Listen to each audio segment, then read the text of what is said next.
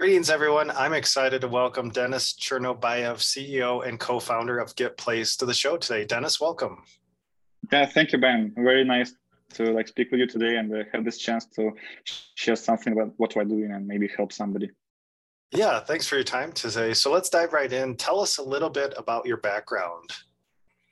Yeah, so mm, the last six years before I started the Get Place, I was working actually for one of the fastest growing food tech businesses, I think, in the whole Europe. Uh, but it was like based and started in Moscow and so in, in Eastern Europe.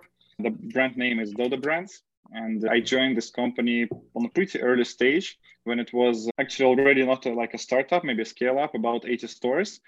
And I I joined the co, co uh, like a, the co-founder Fedor. He invited me to join the team. I was like, you know, let's say in a co-founding team. Yeah, and uh, in these six years, we grew this business like more than ten times. So when I acquired, when I exited it, it was like more than 900 stores in 16 different countries. So we spread like a lot. And during these six years, I mostly was responsible for, let's say, international development, the product management, and internal startups. And one of the things I was also doing for the company was the technology of choosing the right location. So that's how uh, I came to what I'm doing now. Yeah, and before, before, yeah, one quick, uh, yeah, I think I will add. So before the Dodo brands, I worked for FMCG uh, companies. So I worked for the Mars Petcare for the Russian CIS region, and uh, I was leading the e-commerce channel for for several years. Yeah, interesting background because it makes sense what you're doing today, working at that fast growing food tech company. So, yeah, let's dive right in. Tell us a little bit about what Get Place does. Yeah, as, as I mentioned, when I worked for, for the Dodo brands, one of the things I was doing was the, the business development and the technology of choosing the right location. And I noticed that a lot in the United States, they faced up with a problem to find the accurate data about the location and make the right choice. Because when you like opening the store, when you're opening a restaurant or a coffee place, there are some strategic decisions you're making that you cannot change like in, a, in the future. And the choosing the location is one of them. And if you like invest it in the wrong place, you can like lose, I don't know, a couple of hundreds uh, dollars. And uh, this decision is super important. And I noticed that uh, the big companies such as McDonald's, for example, KFC, Burger King, the big brands, uh, they're using uh, already some services. They have their own internal teams. And one business unit can spend like more than a million of US dollars for, for a year just for some uh, location intelligence tools. But if we're talking about the small and medium businesses, actually for them, uh, there is nothing today. So the current solutions are super expensive for them. And when you're like a chain of less than, let's say, 10 stores, you don't have enough budget to hire some real estate professional inside the team. Yeah, and I noticed that there is a space on the market. So what I'm doing now, we're doing the Get Place, which is the tool that is helping the offline businesses to make the right decision about their future locations.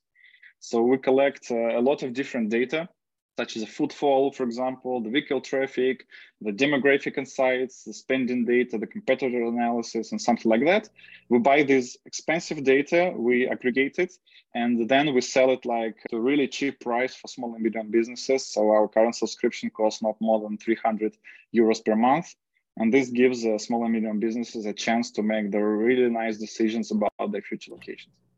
Yeah, I love that. And of course, I love data, so I find this fascinating. So, what do, say, if you're a small franchise owner and you have a couple, say, sub shops and you want to expand, what, if they don't have technology, how are they figuring out the location? Is it just manual research on the internet? How do you do this if you don't have accessible technology available? Let's say that uh, there are different uh, use cases. So, for example, if you have uh, already several stores and you have some experience in opening locations, uh, most of the time, some of your current locations are already successful and some of them are not successful. So you already know that the location means a lot and you spend some time to, to, to make the research. So you do this research in like several steps. First of all, you need to understand uh, what of the areas of the city is appropriate for your for your business. So you're searching for such kind of areas. For example, if you're opening the sub shops, you need like not super wealthy people who are looking for some fast food and maybe it could be a nice location near metro station near some universities or business centers a like let's say a middle a low segment in terms of the wealth and first of all you find these types of areas then uh, you go to some real estate platforms and uh, you try to find if there are some locations available in, in these areas. Then you like choose, for example, several types of that locations. It could be like five locations uh, for like each area. And then you go to these locations and you check them. So you, you have a look at them, how they look inside, how they look outside. And uh, then after that, we can separate. So different entrepreneurs do it a different way. Some of them do uh, the decision emotionally. So they say, "Oh, I like this place. This is so beautiful. I see a lot of people right now. So I will sign the contract, and, and everything will go well." But some of them, like the much more um, experience in that, uh, they started to calculate things. They started to calculate manually how many people pass by this place, uh, how many people work in this area, how many office centers, how many business centers, how many schools, universities, uh, I don't know, uh, hospitals, etc., etc. And they collect all this information manually. Some of them they can find on Google. Some of them they can find like collecting the data by themselves. And finally, they can compare different locations to each other comparing also with the price, uh, and then they make the decision. So something like that. Okay, yeah, that, that's really interesting. So it sounds like some people maybe less data driven. They're just looking, it doesn't feel right. And others are trying to find data, look at foot track, foot traffic, search the internet. So your product makes this more affordable to those smaller to medium sized shops so they can access the data that maybe normally has been reserved for those big brands who can spend millions of dollars. So when they sign up, you said about 300 euros per month subscription. Are they signing up and staying on for a while? Do they sign up, find a location, and then churn off? What What do you see in the patterns of, of usage so far? And I know it's kind of early on, but are they staying on, or do they use it one time and then leave? We just started like only two months or three months ago okay. so i cannot like say that the data we have for now it's like uh, super accurate in terms of maybe like in one year everything will change. But currently what we have that all the clients who paid for the subscription they use it like already for several months and they continue to pay for us but then we will see the different situation in terms of the different chains. So for example we have the clients who have very small chains for example two stores yeah and their pattern is like to find a location. It could be the period of time for example three four months and then they will stop paying because they will uh, totally focus on opening this new location building it gathering the crew and like etc etc etc and we have some clients who have let's say like uh, more than five stores and that kind of guys usually open at least two more stores each year and uh, for that kind of clients uh, they uh, usually i think they will not stop paying because this is like the ongoing process. So the more stores you have the more casual thing for you is be, like to open new and new. But we understand that if we want to make our product like really sticky and keep all the clients who paid us at least once. Uh, we want to create some additional things for, for existing businesses. So, for example, we're developing now the tool that will help to make the competitors analysis on the monthly basis. So what, what we're doing for now, we give ability to track, for example, all the uh, all the um, reviews and ratings on all the platforms such as Google, TripAdvisor, Yelp, and something like that. And you can track it for your restaurant and for your competitor's restaurant. And you can see that, for example, your competitors that last month collected more reviews than you, and their average mark was better than you and they made for example those kind of mistakes and you made those kind of mistakes and this mm-hmm. is the possibility for you to grow so we will try to make something additional like that to make people stay with us even when they already find the location yeah, that's great. That's fascinating. So already looking at different features that will keep that retention there, you know, so they don't drop off. So something that's more recurring that they can use every month. Love it. And yeah. so, what I know recently started, but what year did you found Get Place? We uh, started the work, let's say, in October of 2022. We were taking part in the startup acceleration program uh, in Amsterdam uh, in early stage uh, venture capital called Antler in the Benelux office. Uh, and they made the decision to make the investment in our company. It was in December. So in incorporated in uh, January 2023, and officially we started like this year three months ago. Okay. Okay. Great. So pretty pretty new overall. And yeah. Where super new. Yeah. and and where are you located? Are you all remote? Do you have a certain headquarters location? Uh, currently, the team is like actually super small, so we're like three people. So I'm based in Amsterdam. My co-founder, who is the CTO of our company, he is based in London, and we have also the CPO who is responsible for the product management, and he's in Tel Aviv. So we're like three people, three different countries and cities. It's like fully yep. remote team. I guess so currently like that. Okay, yeah, which is pretty common. And then so your team size then it's you and two others right now. Your current yeah, team size yeah currently we're three people and we have some let's say freelancers who help us with some things like design and copywriting but uh, yeah if i'm talking about full time it's two people uh, uh, okay. let's see two two and a half actually. The third one is like half half with us and half uh, in, on his main job. Okay. Yeah sounds good. And then so you're just early on so your arr range right now so probably pretty early stages. It sounds like do you have some paying customers right now yeah, so we uh, launched the product in February. So before the February, we were just like testing some ideas, validate, uh, making the validation calls and speaking with the potential customers, also like tracking what our competitors are doing. And uh, we launched the product uh, in February. And actually, we didn't thought that we could get any like paying customers before the summer. Our like main goal was like to test also after the launch and get some maybe non-paying customers but it happened that like uh, all our activity in social media and we got also several articles in some good some good media. So we attracted uh, currently about 20 paying customers.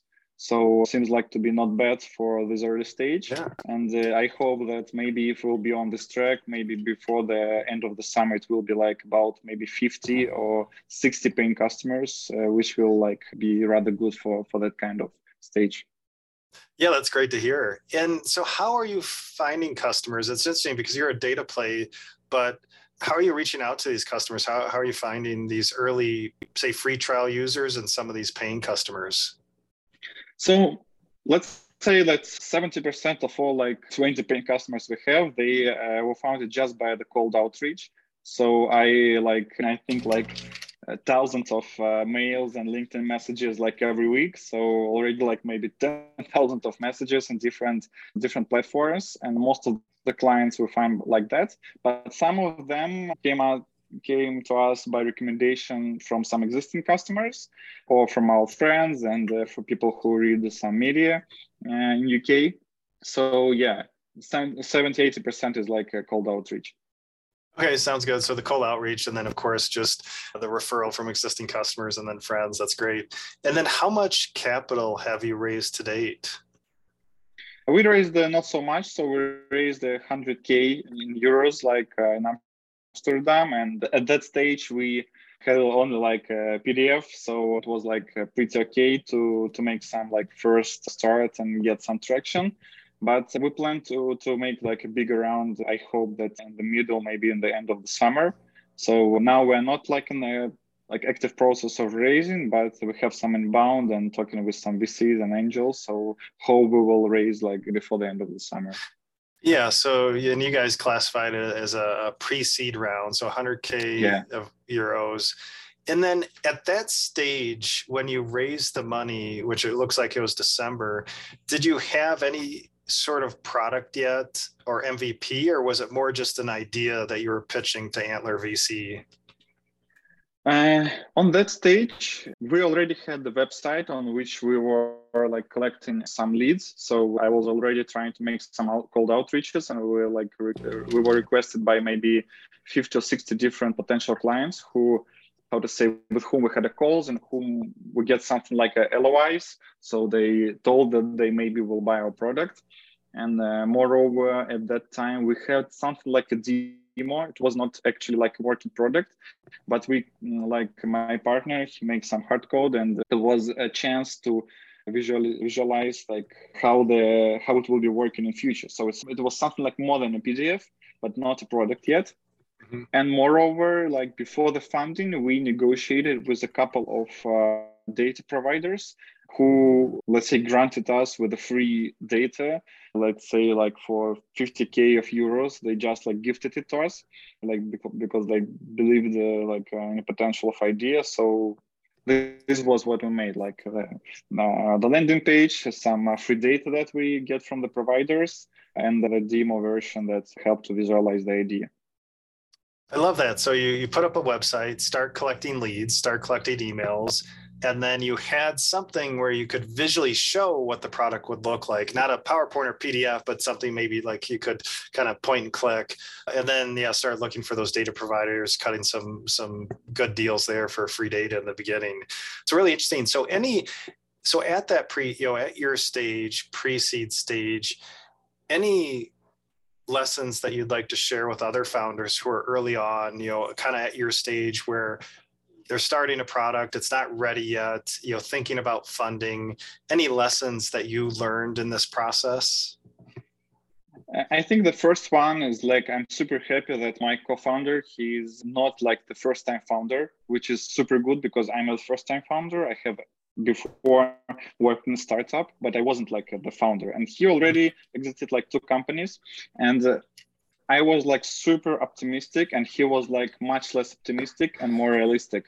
And that's helped us really a lot uh, not to do a lot of mistakes. And, and these times when I was like saying something like, let's make it quicker, quicker, quicker. He was saying like, I call down Denis, we'll do this like on time. And we, we need like to be like a little bit more careful with some things. And it was like super good. If we were like both like first time founders, I think we could done like much more mistakes. The second thing, I think we spend like too much time uh, for the MVP because uh, we make some pivot in the very beginning, and I think we could make it much earlier. So we thought that we can create a really big big product like I, I, thought it will be much easier my partner also thought it will be much easier but it appeared it's difficult to create what we wanted to make. And then we pivoted and make the product much more easy to to code and uh, faster. But even at that stage it also was bringing some um, benefits to, to, to our clients. So this was a mistake that we have done is too late. So we lost maybe a couple of months. And on that stage it's like uh, pretty sensitive thing mm-hmm. also i was sure that we can get enough traction in the first three months without like any marketing and PR uh, to get this traction to raise the next round. But it appeared that it's much more complicated because even if product is not super expensive, it's B2B and it takes like a lot of time. And in our case, our clients are in UK and I'm in Amsterdam. So I do everything like remotely. And it was also the mistake because if we choose, for example, the Netherlands as the starting market, I could reach out all my clients just by my legs, coming and talking with them, and it will be like much more like emotional contact. And I think we get more traction. Even the the market of Netherlands is much smaller, so I think the three things is uh, like the main what comes. Yeah, no, great, great learnings there that, that we can all learn from. So I really appreciate your time today, Denis. As we wrap up, tell me what number or metric are you focused on right now? Do you have a favorite number or metric that is really meaningful to your business at the moment? Currently, I'm trying to be focused only on the number of clients we have. It's not actually the revenue, it's just the number of clients who buy the subscription. Because the more clients we have on a subscription, the more feedback we're getting and the faster we can change our product and find the product market fit. I also track the website in terms of the traffic. I also track a lot of different things in LinkedIn. But let's mm-hmm. say the metrics could be wonderful, but uh, if you don't have like uh, new clients, uh, that means nothing. So uh, I'm totally focused uh, on the new clients. Yeah, it makes a lot of sense. So, what's coming up this year, Denis? What's next, new and exciting for GetPlace? I think that we will soon like launch the second country. I think soon we will launch the Netherlands market because uh, we already have some interest there, and we want uh, to make our products for Netherlands a little bit more complicated that we have done for uh, for UK because here I can collect uh, more data because uh, like I'm here and I, can negotiate with uh, partners. Uh, the second thing that I think that we will raise uh, the next round, it will be also like a pre-seed, but a little bit bigger than we raised before. So as I mentioned, it will be close to the end of the summer. And depending on how much we'll raise, we will open maybe new countries, or maybe we will launch like new features connected with some additional data that we cannot buy now, but we will cannot can afford it if we will get the money. So I don't know like exactly uh, what path we will choose. Okay. Yeah, no, it makes a lot of sense. Yeah. So I'm sure a lot of a lot of fun stuff coming up in 2023. So Denis, really appreciate your time today, sharing your story. If listeners would like to learn more about Get Place, where should we send them online? I think that uh, the quickest and the easiest way is ju- just to reach me out on LinkedIn because like I'm available here 24 seven practically, including like a couple of hours I sleep at night. But any other sort, like you can Google a demo on a website or you can like reach me out on Facebook, the whatever, like it's easier for you, but LinkedIn is uh, number one. Yeah, so we'll put your LinkedIn URL in the show notes and your your website URL. It's it's getplace.io. Is that right? Yeah, it's getplace.io, and just on the main page there there will be like a, there is a big button like uh, book a demo. So it's also a very easy way to to contact with us. All right. So book a demo with Denis. Go to getplace, G-E-T-P-L-A-C-E dot I-O to learn more about what they're doing to help you find a better location for your storefront. So Denis, really appreciate your time today and sharing your story. Yeah, thanks a lot, Ben, for inviting us. It was a great pleasure to speak with you.